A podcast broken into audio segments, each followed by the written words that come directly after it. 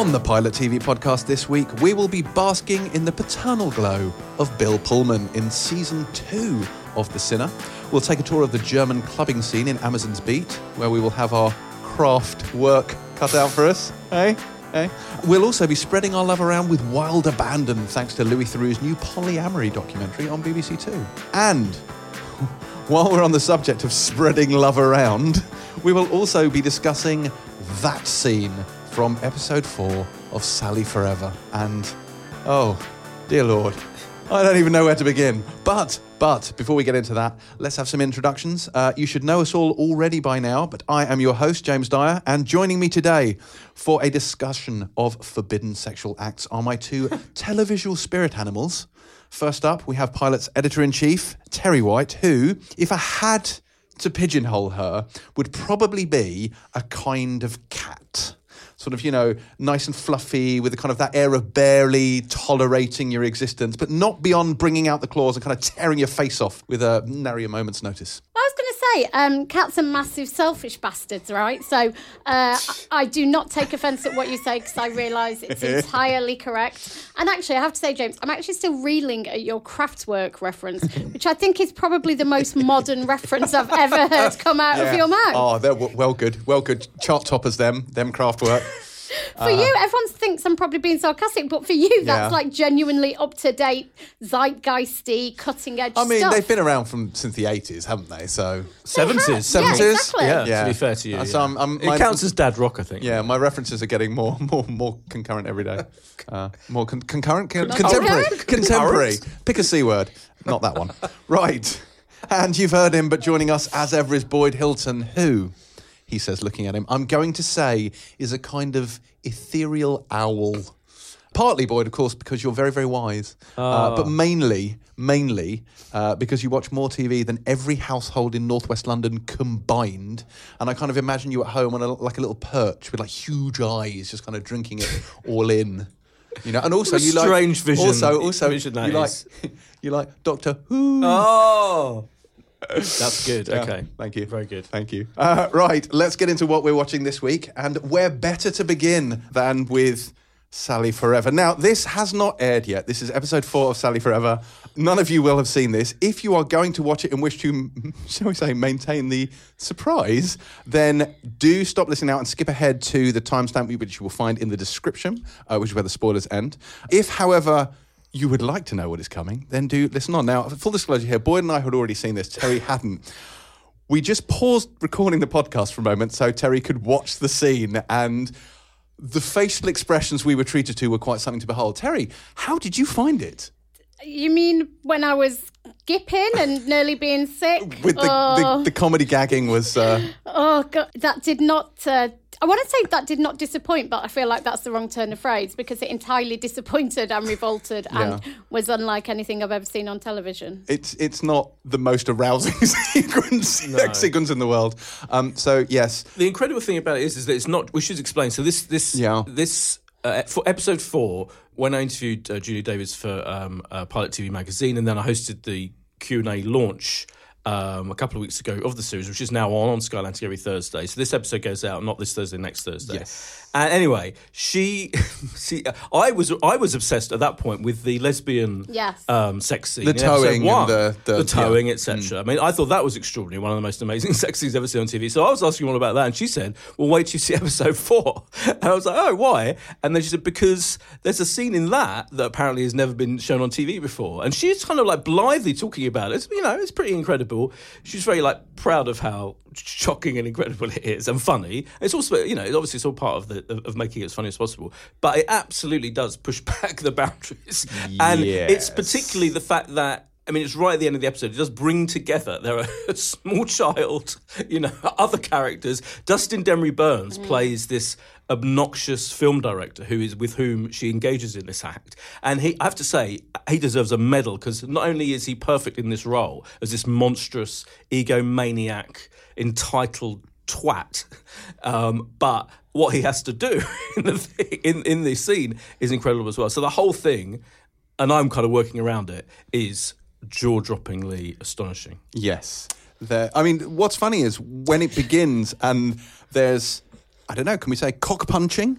Uh, that was what I thought it was. And I thought, oh, the cock punching, that's what it is. And then that's really just the foreplay Yeah, yeah. for. Yeah, I mean, I do not have um, either a penis or testicles, um, by the way. And I was, I mean, my womb shot up inside my lungs at that point because I was thinking, I can only imagine how painful that must be as a man. I mean, it's Sally Forever, I think, is, is, it kind of feels like it came out of nowhere, probably not for Boyd, but. And it's had a bit of a mixed reaction, I have to say, amongst my friends. Like, most people loved it, but a few people just thought it was too. Somebody said to me that it just felt too thin, or, you know, there was no real kind of substance at the heart of it. I wildly disagree, but you kind of wonder how far they can keep pushing it in, in certain respects because you don't want the shock and awe to overtake.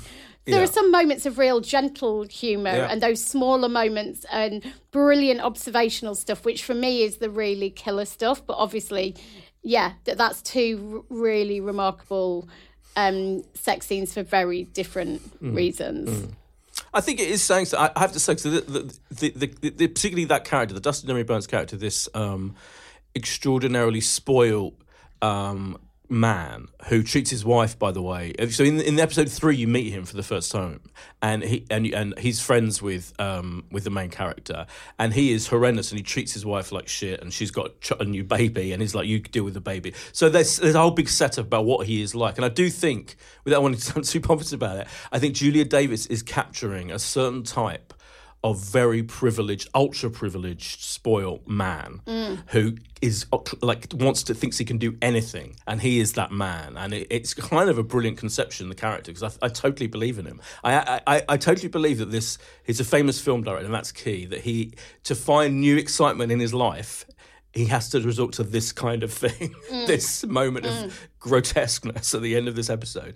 It absolutely, I think it's totally believable. By the way, I mean, in, in, in an ex- exaggerated comedic way, but he is the kind of guy who would desperately searching for new ways to get off. Basically, But even her, ca- I love what I love about her character is. Um, she reminds me of, of like a couple of people I've met in my life, Oh, yeah. and it's that sense of you know being kind of super out there and really experimental, and you know really in touch with my artistic side. And guys, I just love smashing boundaries, and, that, and ultimately at the heart, those people are often super conventional and super conservative and super traditional, and all that kind of you know breaking new boundaries by al- allowing what happens in that sex scene to happen to you, just to prove how sexually free and up for anything you are. So I think the observational stuff they feel like very real modern day Yeah. people. The and that's for me where the mo the kind of minutiae of the observations is really absolutely fucking spot on. Yeah. um but those i mean i would love love and i think james we've talked about that. Can you imagine that pitch meeting where you're just like right guys there's this scene and just like sketching that out just like doing a little treatment on that to talk about exactly what's going to happen. I don't even know how you get past that conversation to it actually happening and then getting greenlit to be put on the telly. yeah. It's HBO. Yeah, absolutely. Well, I think you know. I mean, at the, at the launch, um, the, someone from Sky Atlantic was there, and he, the Sky Atlantic guy, the head of Sky Atlantic, was like, "Yeah, we did have to." Talk to our people and talk to HBO, and there was a quite, you know, can we show this thing? And Sky, I think, were more relaxed, slightly more relaxed about it than HBO, is what I gather. HBO were like, um, but in the end, clearly, it's it's going to happen. It's going to be on television. Now, we haven't explicitly said what this is. Um, should we leave it for people's, you know? Should, should, I mean, we put in a spoiler warning. yeah, yeah. Should What should, we, we be spoiling it? Yeah. Let's just say it involves bodily functions. Can we, Yes. leave it? on that? Yes. Yeah. In which case, we maybe don't need. I don't. I'm not sure if warning. anyone's want to say what it is. I No. mean, just in terms Yes. of decorum. There is, there are, there is, there is. Yeah, Let's just say you'll know it when you see you it. will, you will, you will. Hang on, we've said a spoiler warning. We can't like. Oh, okay. All right, go on then, Terri. Terri, go on then. Pull the pull the band-aid off. Do it. So- Do it. so What is it? She sucks him off, and She punches him in the cock. she punches She him in the cock. She slaps his cock. slaps his She cock, bites his cock. bites it, bite the end off, bite the end off, and then um, he um, co- does he actually come? You can't really tell. He's, you I get the sense ask. he is. I think Um, he needs to do the other thing before yeah, he does. but yeah. I thought they were doing con- concurrently. So Maybe. basically, he says he wants to like come in a throat Um, and then he wants to shit on her at the same time, and so I believe those two things were happening concurrently. Yes, I think you're but, right. Um, shot. He stood over her. It's shot from behind. So what you see, and you see his face, and you see from behind, and uh, he's giving a running commentary about the state in his colon at which the feces is in and and then at a very inopportune moment that involves his wife and kids out it comes Yes. all and it's a very very specific consistency I, that, I, honestly, honestly, I think that's the most upsetting yes part of it. and the noise the au- the audio is amazing Because you've got to Yeah. worry. I think my biggest takeaway from that scene, more than anything, was this is a man who doesn't have enough fibre in his diet. Mm-hmm. That's that's all I'm going to say. Oh. Well, because he was saying it's a big one, so I was expecting a long, hard, solid thing, and it wasn't. It was definitely of the like a multi-brand kind of Yeah. texture, and the noise of it. The, there was squelching, oh, and there was yeah. I'm going to make myself gip again. but- But it, it was certainly very uh, well done, I think, in I think- terms of the choice of texture and all Yeah. of that. Yeah. Yeah. So, so that's a thing that we can recommend that you all watch uh, and enjoy uh, when that, in fact, airs next week. But I think it's going to be. This is probably going to be all anybody talks about for the next Yeah. couple of weeks. It's, Yeah. it's a genuinely Yeah. uh, milestone moment in TV. And I'm sure is. Sky are very proud to have been the ones to pass that. I'm sure. I think they are. So, uh, seriousness, yeah. let's go from number two to number nine. Oh, See what I did there? Uh, the uh, that the could be the greatest link in the history of podcasts. Thank you.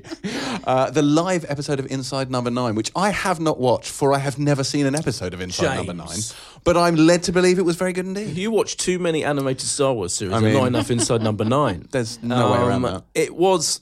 I thought it, in many ways it was the it was annoying because we had because obviously it was a live thing and and the details were kept very minimal.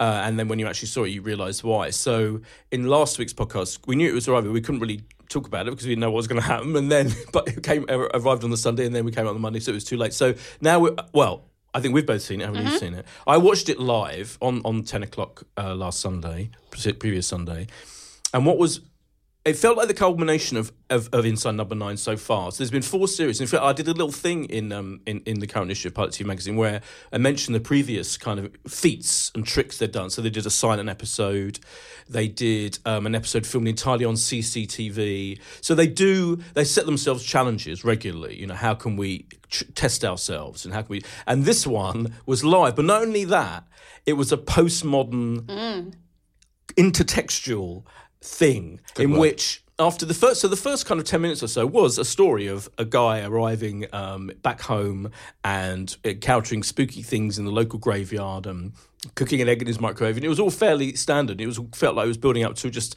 a story that was being filmed live. Then there was a technical hitch in quotation marks. It cut to the bbc 2 current, newly, recently redesigned logo, and the actual announcer who'd announced the start of the show and was announcing everything that night on BBC Two, telling us there was a technical hitch. And they'd come back to as soon as possible. Then there were more hitches. The sound went, it cut out, and then they started decided to show an old Inside Number Nine. In fact, the silent one, the classic silent episode. And then, right, just almost, just so you barely noticed, in that, in in a, in a shot from that original episode, there was a little kind of ghostly figure in the background. Obviously, wasn't there in the original version of that episode. And that's when I thought. So initially, everyone, I think, watching it thought, oh, there has been a technical glitch, and it's live. It could happen. Yeah, and they were and they were basically uh, towing that They've line on yeah, Twitter. so they, they, were on tweeted, Twitter. yeah. Yeah. So can you see us on TV? Yeah. You know, Reece Shearsmith saying that. It was brilliantly conceived. So the whole thing, and the idea of the whole thing was that Granada Studios, where they're filming, it, has been um, taken over by, and there is that genuine theory, by the way, that Granada Studios is haunted. So they had clips of actual shows as part of the theory that Granada Studios is haunted, going back, you know, decades, interspersed with the with the, with them trying to deal with the idea that there are ghostly apparitions and something's going horribly wrong, and in the end that they, you know, they're being about to be killed in this scenario. It was so beautifully done. And so convincing that after after ten minutes, a lot of people tuned out because Yeah. they thought that genuinely there was it wasn't going to come back and they were showing an old episode. So what's the point of watching that? So the, not only to they had to get the BBC to agree to let them to do an incredibly convincing fake technical hitch that meant that a lot of the audience was not going to carry on watching. I mean, I, get a the boldness of that conception, mm. the fact that they went through with it, the BBC agreed to it, and in the end, it was just so brilliantly done and genuinely was scary, Scary, because they yeah. very very effectively properly took it seriously and, it, and very chilling. And it was very similar to Ghostwatch, which was this classic Mm. um, show back in the eighties, which was a p- kind of pretend um, ghost hunt thing before those you know those things that happen now on living TV, etc. It was it was with Sarah Greene, proper presenters pretending to have finding ghosts in someone's house. So it, was, it dealt with all of that. It was very self-referential, but it actually worked brilliantly. I Mm. felt I, I absolutely loved it. Well, and I actually didn't watch it live. I watched it on catch up, Ah, okay. and it's interesting because it. I feel like there are, are two two different audiences for this show, right? Those lucky people who watched it live, and I was reading that a million. It started off with a million people watching, and it dropped down to seven hundred thousand because they lost almost a third of their viewership because Yeah. they thought it was a genuine problem. And I was at um, home working and I had Twitter up and I could see it all react kicking off on Twitter and I was thinking, oh, you know, oh, I felt a bit gutted to be missing it live, but thank God I had work to do. You know, I'm not missing anything. And then as it unravelled on my Twitter feed and it was clearly a part of the show and was all just, as you say, this meta brilliant piece of live television. Then when I went and actually watched it the night after, I felt gutted that I'd missed it. And you know what? As a validation of live television and engaging with people directly through your TV screen in real time. As you say, the like logistics to get that signed off mm. by the BBC. The I mean, I can't even und- uh, the process just to say there's been a technical hitch and what that would roll out and what kind of things that triggers and allowing that to be used Yeah. in a kind of fake way, I think is amazing. And then when it when the show was actually on, yeah, it was terrifying. It was funny. It was them at their creative best. I mean, prob- properly the best bit of live TV you've seen on British television, like an extraordinary feat. Yeah, a couple. The, the, the annoying thing was, and I know, and I think that this, I think the program makers would would say this. It, it should have been on Halloween itself, Yeah. October thirty first, and it, the only, you know why it couldn't have been because the bloody apprentice, you're fired, has to go out straight after the apprentice Also, on a Wednesday bitching night at about ten that, o'clock. which Yes. again was Yes. another like Yes. meta like. I Right, yeah. love So they referred to that, but I think they genuinely were. Obviously, they would love to. Yeah. And it, I think it would have made a bigger impact because they've. you know, it- it- why not actually on Halloween? Mm. People are desperate for scares and would be watching. So the fact that it was on a Sunday night before Halloween was slightly annoying.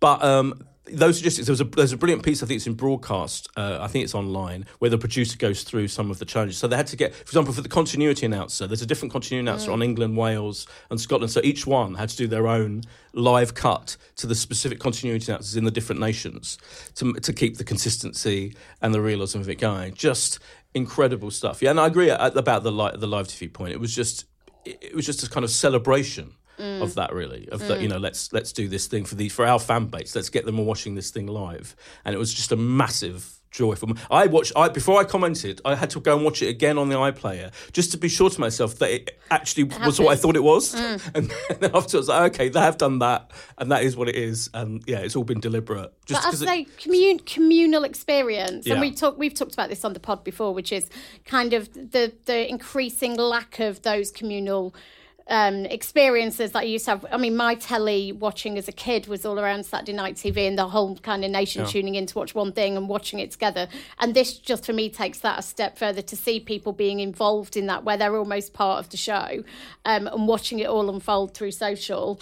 Um, reminded me of the good of Twitter as well. I have to say, um, it really Yeah, did. yeah. Um, but yeah, it was. I wish we, I could go back in a time machine and enjoy it all live again. It's one of those things that I felt gutted that I'd missed. Um, and it was amazing when I watched it, but to have been there through that entire thing, trying to work out what was real and what wasn't, and then just the skill. I think they they are two of our greatest writers, creatives, TV creatives. I think they're incredible. yeah Because there's a storied history, isn't there, of uh, of sort of weekly dramas doing a live episode, throwing it into the mix. Yeah. ER famously did one, Yeah. uh, and obviously John Wells worked on that, and then did it again in the West Wing Yeah. for the debate between Alan Alda and uh, uh, has to Jim be a West Wing reference Of course, but they did too. They did they did a, an East Coast and a West. Coast recording Yeah. of that. Corrie. Corey Yeah.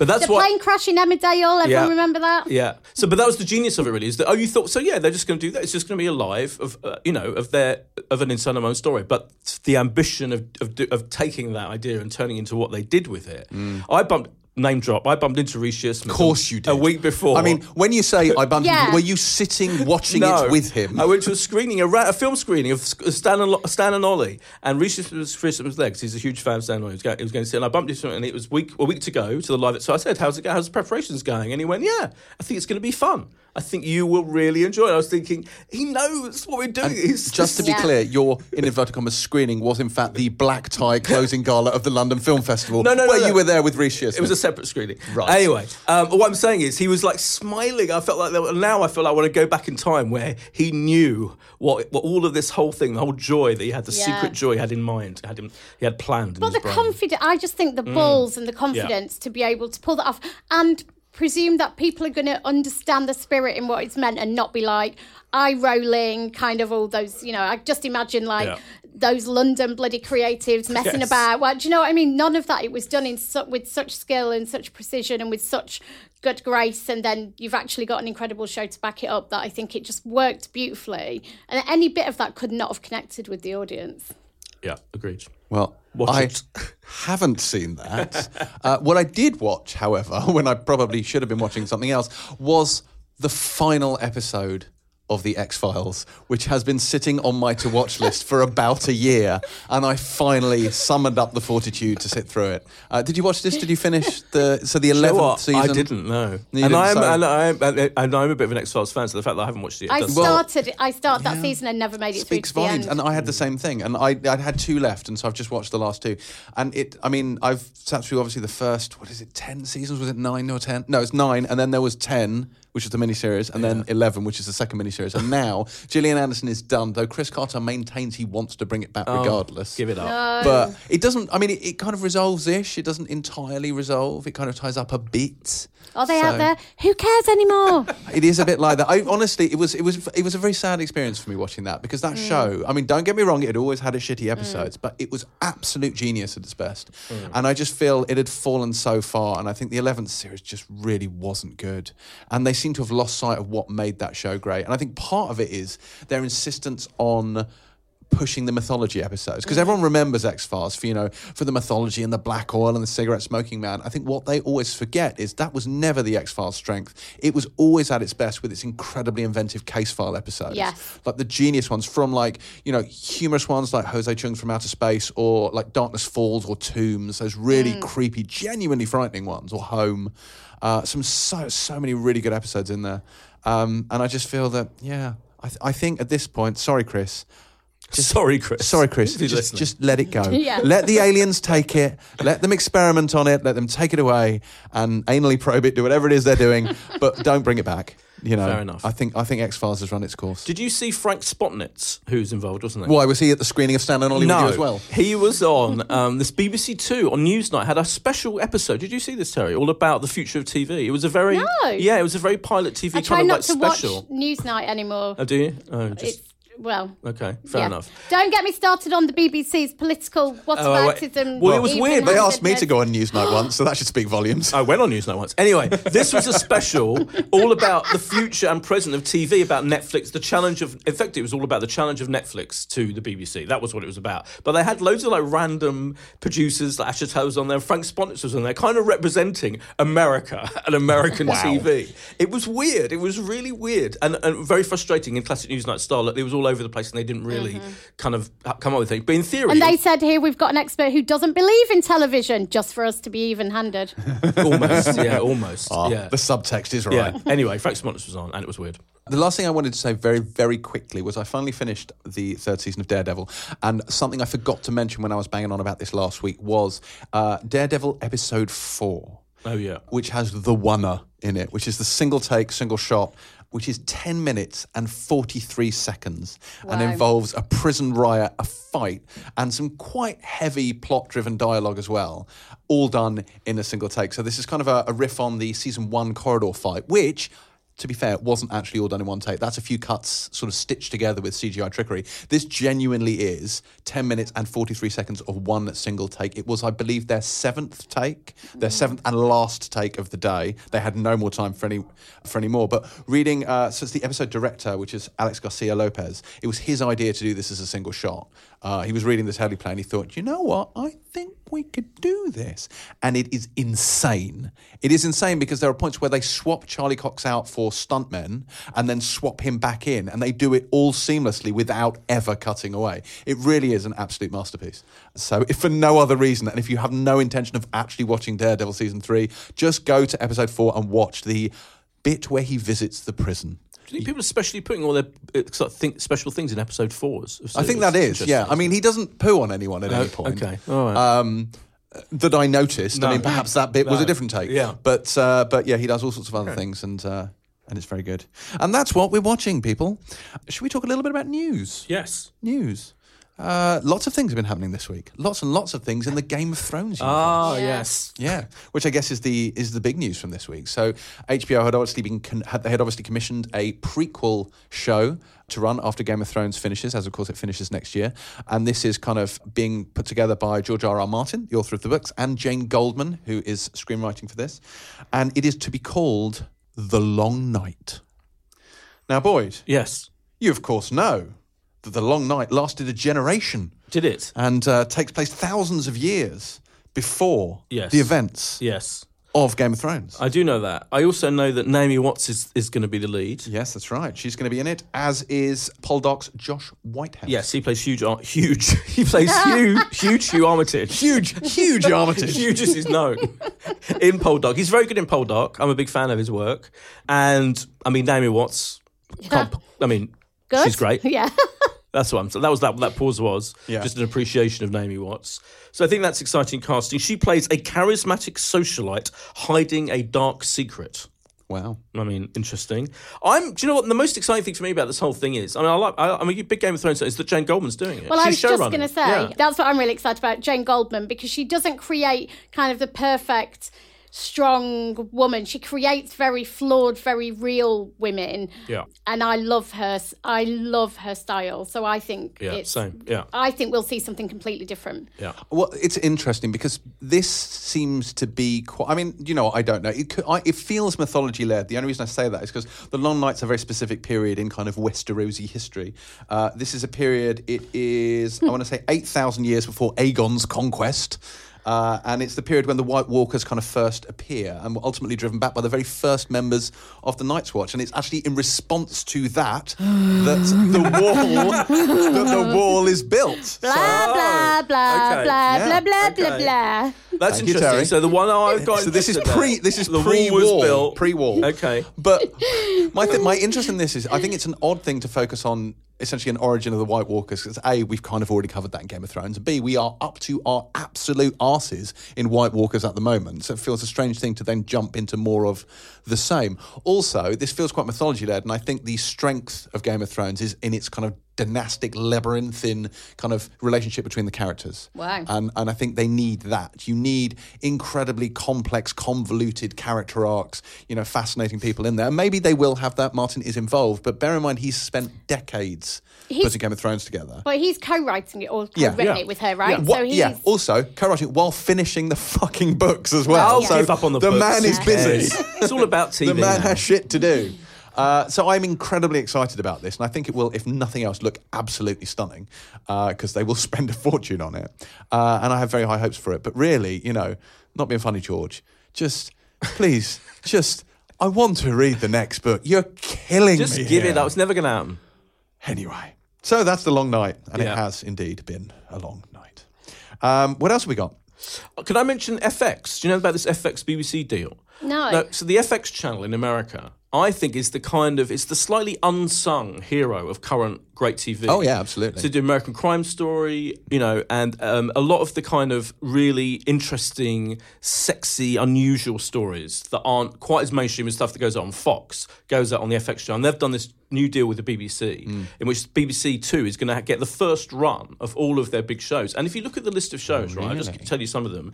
It's incredibly exciting. Pose, which is Ryan Murphy's story of um, the LGBTQ community in the 80s. They're Yeah. going to show that. Mayans, you'll be Yep. excited Oh, about mine's that. has it got an air date now? No, but it'll be soon on BBC Two. Oh, very exciting. The untitled Fosse Verdon project, which is the story of Bob Fosse and his wife. Uh, fascinating. Devs, which is Alex Garland's TV series. That's going to be on. These are some, what we do in the shadows, the Yeah, TV yeah, yeah. spin off of that brilliant comedy film. These are all incredibly exciting projects that all are coming from FX. I think like people talk about HBO, Showtime, Netflix, etc. But actually, FX is absolutely up there. Oh, I love FX. with- It's yeah. Obviously, it's where the Shield came from. Sons of Anarchy is Yeah. FX as well. They do tons of So great it, stuff. hang on, it runs first on BBC. Two. So it'll be on. Obviously, these are all they'll all run on America, but Yes, UK. P. first on BBC. Which Two. is great because I often think the problem with FX is actually just the channel it's on. Yeah. Do you know Yeah, what I mean? Like agreed. it's when you I was I can't even remember I was watching something the other day and I was like, God, I didn't realise they had that. And I think it's it's one of those where they just need a bigger, better, more prestigious platform in some respects, Yeah. and that would be perfect. Yeah, and I think it's good that BBC still, even though you know people slag them off for showing too much American stuff, when it's this quality stuff, I think it's great that it goes to as big an audience as it can. So I'm excited. Very exciting. There have been a few interesting new TV uh, announcements, sort of tied to the film world. Edge of Seventeen is getting a teen drama series. The Hailee Steinfeld uh, film. Have you seen that? No. Yeah, it's good. It's very good. But that, No. you, YouTube have, you haven't seen it, so you don't care. But YouTube have ordered a pilot based on that drama. Uh, it's not going to feature Hailee Steinfeld or indeed her character, but it's to tell all new stories about two high school friends and kind of it's about pressures of everyday life and whatnot. But that's a really good film. So you know, if they can if they can capture a hint of what made that good, then this should be very good as well. Also, spinning off from the film world, Disney have announced yet another reason why we're all going to have to subscribe to their uh, new subscription service with a Falcon and Winter Soldier TV series, otherwise known as working title Cap's Boyfriends. Catchy. Yeah, I Yeah. think so. I made that bit up. Yeah, no, this, so this, so this is so I've got the, the Loki and Scarlet Witch thing they've talked about. Now it's uh, Falcon and Winter Soldier. This one really does interest me because Anthony Mackie as Falcon and Sebastian Stan as Winter Soldier are absolutely fucking hilarious in, for example, well, Winter Soldier and Civil War. Just when they're both sort of competing for Cap's affections. Yeah. And there's one where he's he's uh, Cap's talking to Emily VanCamp, and they're sitting in the back of the car, just sort of like bickering with each other over who's like who's Cap's real bestie. Uh, so I think that the the chemistry between those two is great. I think that will be loads of fun. So yes, big excitement for Falcon and Winter Soldier, aka Cap's boyfriends.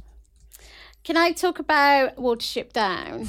Uh, which is um, eyes. burning like fire. Is it fire? Yeah, I think yeah. so. Okay, good. So Um, depressing. It's got to be fire. It is, and I was fire. Yeah, I suppose you burning wouldn't burn fire. like No. what? It's just got to be fine. Yeah, it it? It really has. Yeah. So I actually I was on another podcast recently called The Fear, and you talk about the things. I'm that, sorry. I'm sorry. What? Another podcast shh, Um, um, called The are we seeing other people? We are seeing is, other is that, people. Is that what we're saying? Several, and I'm, I'm, I'm appalled. And uh, we talked about things, great fears and phobias, and I talked at great length about Watership Down, which when I was a kid was a film that scared the living shit out of me. And so I was very excited to see that it's coming to telly. Um, so it's a co-production between BBC and Netflix, a Christmas miniseries. I think it's a two-parter. It's already got Nicholas Hoult, Olivia Colman, John Boyega, McAvoy, um, James McAvoy, those linked to it. And this week they announced that uh, Peter Capaldi, Gemma Chan, and Taron Egerton, an Empire favourite, are also going to be voicing as well. So I can't wait for this. It makes me excited that a whole new generation of kids is going to have the shit scared out of them, as it should rightly be. And no word yet on when. I think it's probably going to be that bit between Christmas and New Year. Wow, when we really need to be emotionally drained and dragged through the muck. That's what Christmas is for, James. Yeah. And Sam Smith is doing the theme tune. If that. That I didn't want to talk about that. Oh, okay. I'm just saying. Some people Imagine, you go from Bright Eyes Burning Like Fire, probably, to Sam Smith. Yeah, I know. I agree. Yeah. yeah. He has got a similarly high voice to. Uh, it feels like they've, cho- they've chosen the person who's got the really high voice On pitch. Yeah, on pitch. Yeah, as Art Garfunkel had when he did. We love your pitch. yeah, yeah, exactly. Wow. So that's the rabbits taken care of. There was also a picture this week. We finally saw Henry Cavill Oh. Oh, as yeah. Geralt of Rivia. And they clearly put this out thinking people would lose their minds. And they did, but perhaps not in the way they thought. This is the image that launched a thousand memes. We've seen uh, Christopher Lambert from uh, Mortal Kombat has been doing the rounds on, uh, on Twitter, as has basically anyone with long, flowing let's be honest, slightly shit white wig. Um, yes, this was disappointing. I'm curious as to what happens here because clearly they unveiled this and it has clearly not gone down well. I would have thought the smart move here would be to rethink the look slightly and actually maybe adjust. How it. much can they really? I don't know because I don't know at what point, like, what have they shot? Like, where is the Hmm. production at the moment? I have no idea. But it's hard. Like, I'm a big fan of the game, and I'm a big fan of the way he looks in the game. He Yeah. does not look like that. He's supposed to have sort of sort of lambent yellow, sort of cat-like slit pupil eyes. He's kind of grizzled. He's got big scars on his face, and Henry Cavill is just looks like Superman in a long silver wig. It's not great, and he's. I mean, again, he's even even the clothing, even the uh, the sort of padded jacket he's wearing doesn't really feel like Yeah. Geralt. He's not wearing the wolf pendant, which Geralt is famous for. All he does is like drink a potion. Somebody said, you know, he looks like he's he looks like Henry Cavill cosplaying. Yeah. which it does. Yeah, and he's really badly. He's really It's pretty. shit Comic-Con. He is really pretty. That's the problem. Yeah. And it is, you know, you put them next to each. I'm looking at them right now, and they are uh, kind of worlds apart. But people Yeah. like they were fan. Channel Five cosplay soft porn. Someone version. very early on did a did a kind of a fan mock up using Photoshop of making Cavill into Geralt, and it looked amazing. And it's so much better than the real thing. And I just think this this this feels like a bit of a shame. And Cavill himself must feel it too because he's a Mm. big fan of the games himself. So there's got to be a point where he looked at himself and went, "Shit." But also, I, it's a small thing, but he doesn't have a beard, and I No. think the beard is Yeah. like integral. It seems mad to me, and that's an immediate way to make somebody look less handsome Well, and Terri, more so grizzled. So much When- Cavill facial hair controversy, Yeah. isn't there? Always. Well, Terri, when if you'd, uh, it- I mean, as of course I'm sure you did, when you spent many hours playing The Witcher Three, you will of course have enjoyed the fact that Geralt's beard grows dynamically as you play, and What? if you don't shave, he can get quite a fulsome Father Christmas esque bushy white beard. Yeah, full blush. that's right. Interesting. Are you uh, are you School of the Griffin, School you of the didn't Cat, ask me if I was or full School blush at that of point. the Bear? I was would like, you say? what does that mean? Um, the middle one. Ah, School of the Griffin. Good choice. Mm. Good choice. Agile, but quite hardy. There you go. That's me in a nutshell. Well, I I would make another well odd joke, but I, I've made it before. It, oh, see, oh, sorry, boy. That's one of I the mean, Witcher glyphs lost me. that they use Oh, for their okay. magic is odd. Okay. Another one is igni and Fine. axii. Fine. And shall we move on? Yeah. Okay. Reviews? Let's jump into reviews. Can I very quickly mention one more thing? Okay. Which is that Peter Jackson's incredible World War One documentary, "They Shall Not Grow Old," is on Sunday Yes. at nine thirty on BBC Two. Yes, watch because that. it is one of the greatest things. It's extraordinary what Yeah. they've done with that, colorizing the black Yeah. and white footage. It is incredible. Yeah, I there you mean, go. That's a public service It's announcement. yeah, it's it's it's the Star Wars special editions of uh, World War II documentaries. World War One even. Oh yes, Get your sorry, World War right. Sorry, sorry. Uh, see, it's just my. I naturally went straight for the sequel. Yeah. Where, of course, as we all know, the Typical. original World War was, of course, the best. Yes. Yes. Anywho, reviews. Yes. First up, the return of anthology crime drama The Sinner, which sees the start of an all new story as Bill Pullman's detective Harry Ambrose returns to his hometown to investigate the case of a 13 year old boy who may or may not have poisoned his parents. Boyd. Yes. Did he do it? But don't, but don't tell us. Did you? I know you know, but don't tell us because that Well- would ruin it for everyone else. Well, funnily enough, the big kind of concept I think of the, of the Sinner, both seasons one and two, um, is that you think it seems to be the case that you think you see the killer kill it, doing the killing right at the start, and it's kind of like an open and shut case, and then the intrigue really is oh, what does it? What really happened? How did this uh, murder? Uh, occur? Why did it occur? It's like a more of a why done it than a who did it. So the first series, which was all about Jessica Biel's character killing someone in broad daylight on a beach, stabbing them multi- repeatedly with a fruit carving implement, and A pear It's knife. called a knife, pear isn't knife. it? A there you go, knife. a pear knife. And uh, then it all then it was like, why has she suddenly randomly killed this person? And then the whole thing was about Detective uh, Ambrose came in uh, to kind of explore and find out exactly what had gone on. She exec produced the whole thing. Uh, Jessica Biel. She's not in this series, as you say. So he's the link. He- His detective character is back. We love Bill Pullman. Absolute, just dripping in soulfulness and authenticity. He just brings a kind Much of like yourself, heavyweight. Thank you. I am the Bill Pullman of TV reviewing. Yeah, um, and he he arrives back in his hometown. He's called in by the local cops to Yeah. his hometown who need help because this. This little boy, this thirteen-year-old, has apparently poisoned. That's what we see in the right at the beginning of the season. The, his his parents, in quotes, parents. And I use the word in quotes because there are, there's then some doubt. Slightly minor spoiler. I won't say much more than that. So, so it seems to be the case. This thirteen-year-old has killed his, poisoned his parents. So, why has he done that? What's the situation? There is a connection to a local religious cult. This is the key thing. So, it's largely about what is going on with this bloody religious cult, which is run by the great, the unbeatable Carrie Coon, who is one, my favourite TV actor In The. Leftovers, she is The leftovers, phenomenal. incredible. And so, what is her involvement? She arrives at the. I mean, and she says she's got some connection to the whole to the whole story as well. So, from my point of view, I've wa- now watched four episodes, the four episodes that were given to us as preview on uh, by the lovely people at Netflix. The story, it's the storytelling. So season one, I mean, if, if you kind of if you describe the this kind of show, it's a crime drama, it's a murder mystery, it's got detectives in it. You know, it's it does it feels fairly standard and routine stuff, but the storytelling is so meticulously riveting. Every scene is working incredibly hard to draw you into the characters and the storyline and it's so beautifully done. And I, I feel this is even more excitingly um, thrilling and compulsive viewing than the first season. I love the first season. I love Carrie Coon's character, this quite kind of seemingly horrible, ruthless manager of some kind of religious cult, and you don't really know the details, and you find out what it is that's going on. I think, and Bill Pullman is just fantastic. So I love it. I think it's absolutely brilliant. And this drops on Friday on Netflix. Yes. They- do they all drop? They do all drop. All- yeah, every single so they're one of quite them? clever. So this they acquire Netflix acquires the Sinner from I think it's the USA channel in Yes. America, Mm. and so the USA channel shows it on a weekly basis in the back in the summer. Netflix waits till it's all there in one go so we Mm. can all binge on it now. And what a binge it is! It's it's so addictive. It's one of the great binges I think. I, I have to say, I was really suspicious about the second season because the first season was a proper self contained story. As we talked about, Jessica Biel at the heart of it. Why did she stab this guy? And I had fallen in love with the first season because I was watch. I was in the States. It hadn't yet arrived on Netflix, hadn't been bought by Netflix. And I, um, I saw it on TV there one night and I loved it so much. And it was right near the end that I stayed up all night, went on the USA channel's um, website in the US and watched them all. I think I didn't go to bed at all that night. And it was so brilliantly done and shocking and surprising and went to some really dark places. His character, Bill Pullman's character, is fascinating. As you say, the storytelling is just done with such supreme craft and confidence.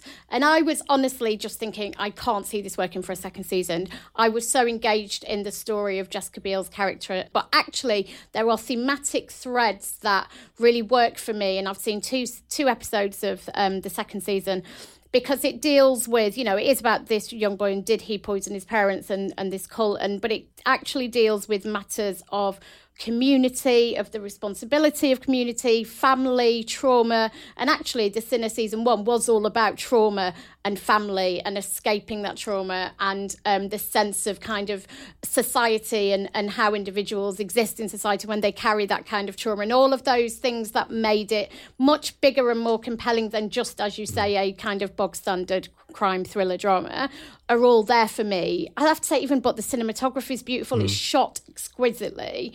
So I am fully on board after putting aside my initial kind of concerns with season two. And if you enjoyed season one of The Sinner, season two is going to tick every box again for you.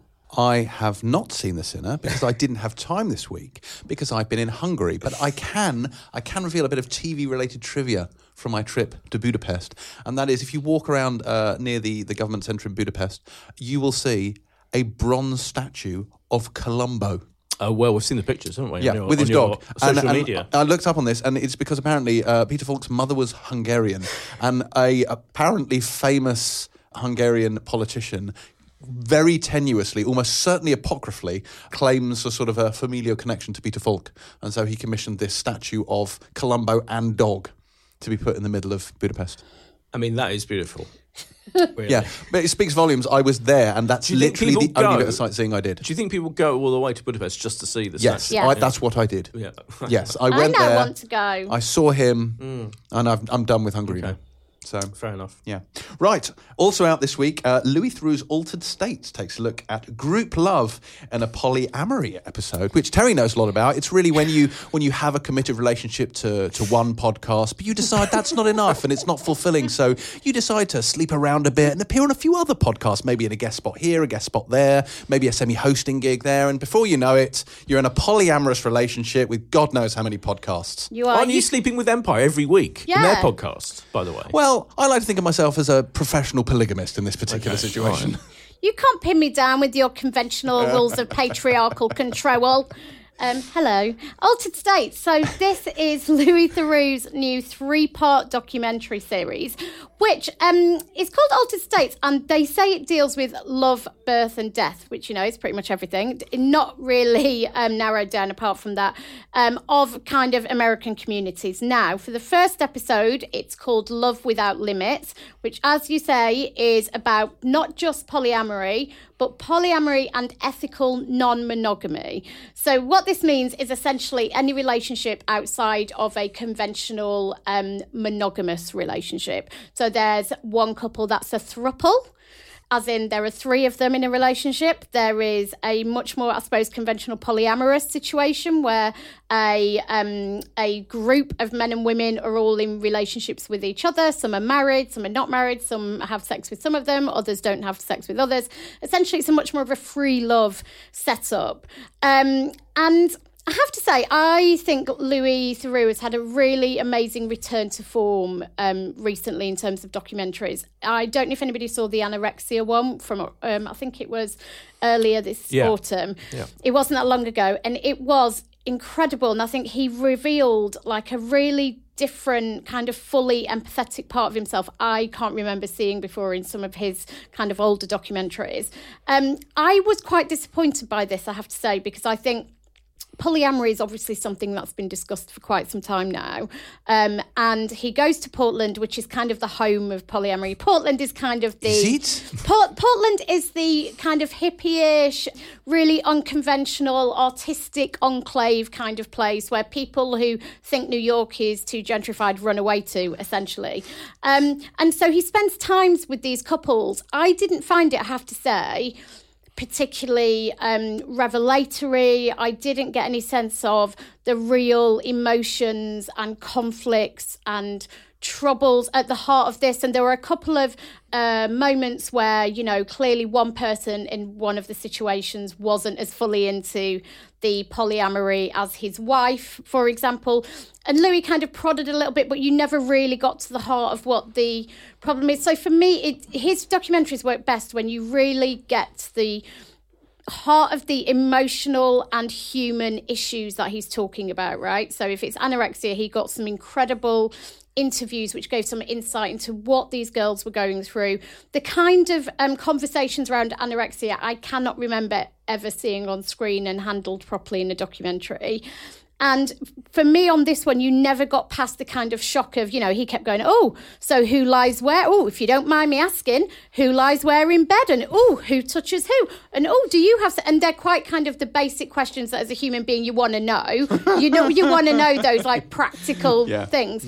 But I didn't feel there was any sense of depth and and revelation beyond that. I didn't find it very satisfying either intellectually or emotionally. Um, for me, it never got past kind of first base.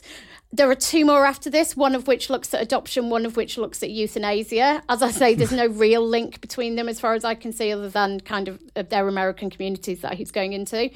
So I, d- I don't know. I I will probably give the second one a go, but I can't f- fully wholeheartedly recommend the first one.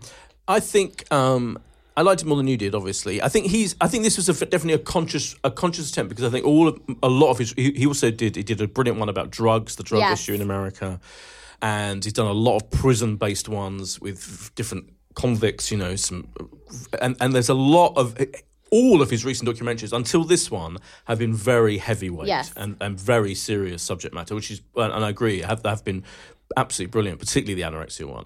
But I- so I feel like this was a conscious thing, or I'm going to, because of course, you know, when we first got to know Louis through, he was doing quite fairly well, Yeah. comedic stuff, and so this is definitely a, a lighter one, and I think that was a deliberate move on. In fact, if you listen, if you heard the Adam Buxton, you had a Buxton, Adam Buxton podcast interview with him. No. Yeah, Adam Buxton jokingly says to him, Is it, have, you, have you just stopped all the heavy ones? Can we have a bit of fun? Yeah. And he goes, Well, funnily enough, the first one is more fun. And so I think almost on his part, it was like, Can we, you know, let's do something lighter. And so, I mean, there's a scene in it, the scene that sums up, I think, what you're getting at is that he goes to this evening of um, sensual food play among these people where he takes his top off and he gets rubbed down and and body shoulder massaged by a woman with her top off and force fed, kind not force fed, but fed strawberries with chocolate and cheese. And it's like a funny, it's a really funny moment. And you think, well, good on him for really joining in this weird night of polyamorous fun.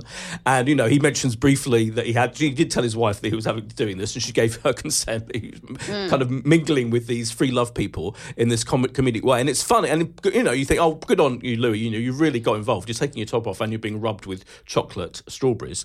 But it's just, it was just funny. It wasn't really making any great points. No. And so, and I did, I, I came, my main takeaway of the whole documentary was actually, and I, and I wonder if this is the flaw in the thing, because when he goes and meets these people and sets up, obviously, you know, the whole um, documentary, you don't know what results you're going to come away with. And I think maybe he thought he would get more of a kind of, genius insight into this whole world but actually you come away with it thinking it's kind of like ev all relationships Yeah. sometimes there's a power in power imbalance in these polyamorous relationships as you say there's the one guy who clearly is a bit sad Well, that his was. wife wants to li- sleep with her other husband But that's what I was disappointed in because he was clearly in a lot of pain, that guy. And there was underneath the joking and the Yeah. absurd questions about who lies on top and who lies to the left and Yeah. what happens if you want to have sex and the other person's there.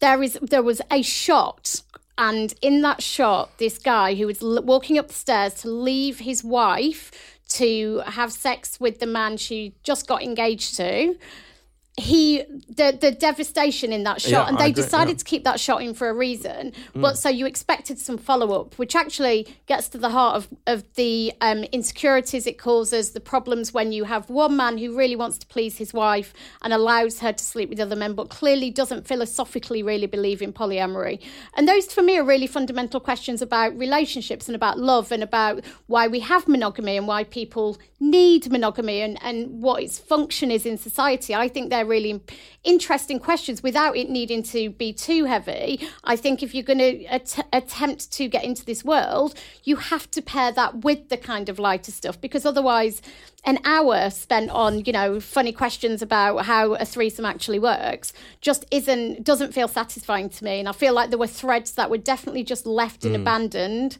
And as you say you can't force people to talk about things um, they don't want to but i didn't come away with any understanding greater understanding of why polyamory works for some people and the consequences when polyamory goes wrong. Well, I feel yeah, I, I, I agree with what you're saying. I, I feel in the way the answer is they're just i i it's like anything. It's like it's polyamory isn't any particularly more special than then non. don't make a program on it. Do you know what I mean? Like, here's my, this shoe is shit. you don't know. see this shoe I'm wearing? It's shit, and it's no better than any other shoe. So why would I talk about the shoe? Because it was still interesting to see and it was in that that guy that you're talking about, the guy who walked upstairs, trudged upstairs, in, and clearly he was feeling sad and alone. And he does ask, he does ask him, "Are you fine with this situation?" He kind of goes, "Yeah, fine with it," and he clearly isn't. But I think I felt I learnt that. Eh, despite any great follow-ups and any great kind of uh, but why did he feel? probing. But why did he feel that way? And how did he agree to it? And why did he agree to it? And what imbalance did that cause? And his wife also clearly knew he was unhappy with it, and yet continued on anyway. What does that? I mean, I just think there were bigger questions that fundamentally got to the heart of human relationships. Yeah, I'd agree that with I don't think are special to polyamory, but I think polyamory puts a specific lens on them, which is what really, if you're going to make a whole documentary about it, you should be exploring. Did either of you watch HBO's Big Love with the late Yes. great Bill Yes. Paxton, Amazing. which obviously deals with this issue and it's extraordinarily Yes. good. If Yeah, it was great. You're listening and you've never seen Big Love, I do heartily recommend you dig out a box. set. Yes. uh, extraordinary performance, isn't that? Agreed. Anyway, it's on the iPlayer. It's, oh, it's on the iPlayer. It was actually it aired yesterday, so actually many of you will have already seen it. But it is on the iPlayer if you haven't already seen it. So you know, And then, yeah, episodes two and three, the two consecutive Yeah. Sundays after Watch that. it, love it, and obviously bring a friend. Um, next up, we're all whistles, glow sticks, and white gloves, as is my understanding of young people going to nightclubs, uh, for Beat, which is Amazon's new drama set in the Berlin clubbing scene, which I can only imagine is basically the episode of Spaced where they all go clubbing with a lot more sort of 99 Luftballon. It's exactly what it is. Yeah. James, you've summed it. I mentioned this last week. I didn't need week. to watch it, did I? Yeah, in, No. in, in our kind of what else you watch, I mentioned this last week because I've been watching it, uh, the previews that Amazon kindly made available to us, and this is, I think. Um, this is a kind of part of the general Amazon Netflix thing of not only um, giving us lavishly expensive American blockbuster series, but also they are investing, and they kind of, you know, I guess partly they feel they've got to have an international impact. They're investing in good original foreign dramas. So Netflix recently had Elite, that Spanish kind of incredibly um, fun and sexy teen drama, which I think is really good and really kind of in- interesting fun. This is a German show beat starting on Amazon Prime on Friday, dropping all in one go. And it's all about this guy called Robert Schlag, also known as Beat, who is, as you say, a Berlin Club promoter. He lives his whole life. His name is Robert Schlag. Robert Does Schlag. At any point, I'll go, Robert, you schlag. You 'Cause will. If they don't, it's a fucking you will. opportunity. And he's, funnily enough, he is polyamorous, by the way. He is. Oh. Yeah, in, in, in first uh, first or second scene, he wakes up with he's in the middle after a threesome, you know, and he's kind of his his, his buddy and a, and a girl are in bed, and that's just the life he leads. Everything about him is very very current and modern. So he loves his techno music, he loves his drugs, he loves polyamorous, sleeping with anyone and everyone he can lay his hands on who wants to sleep with him, and he knows everyone in the in the in Berlin. He knows all the all the people who come through his clubs. Uh, you know, people dealing in drugs, body parts, um, they're dodgy characters, criminals, and so what happens is the whole idea of the story is that some mysterious, shady agency, some kind of like German version of the FBI or CIA, employs him to go undercover because he knows everyone and everything that's happening in Berlin in the underworld to spy on the criminals that he meets in his nightclub situation. On top of that, there's a crazed serial killer who is randomly killing, seemingly randomly killing, unfortunately, I have to say, young women.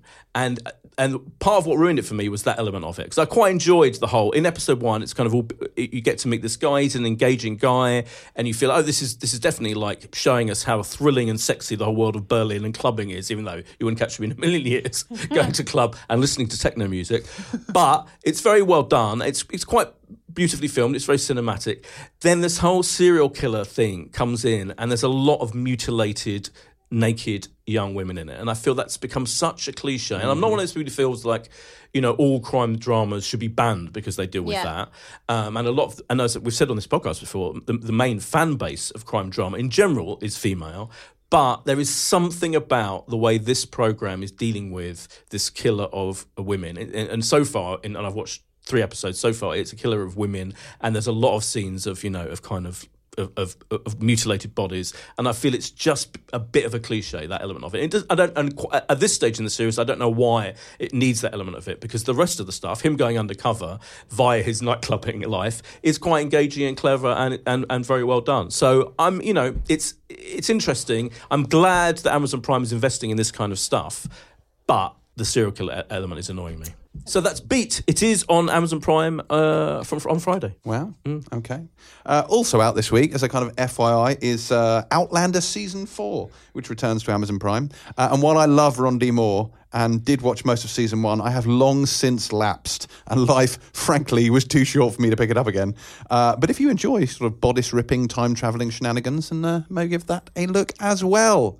And that is it for another Pilot Pod. Before we go, we shall leave you with one recommendation each to tide you over for the next seven days. I will kick this off by saying please do tune in and watch episode three of Sally Forever, just so that it prepares you for the glory of episode four the week after. Good point. Um, I would say if you haven't seen it, in fact, just watch it again and again. Inside Number Nine, the live Halloween special, which is on iPlayer and does bear repeat viewing. And I will say season two of The Sinner. If you haven't seen season one, binge it all in one go. You can do it in one weekend uh, and then line up season two. Excellent. Uh, join us next week for more of the same, only with presumably less talk of pooing on people. I mean, at least that's the hope. Do hop over to iTunes and give us a five star rating if you feel so inclined, and follow us on Twitter at Pilot TV Mag. So remember to love as many people or Terri podcasts as possible until we return, but maybe leave the uh, dick punching and kind of fecal freaking to the professionals. I'm going to say goodbye. Goodbye. Bye.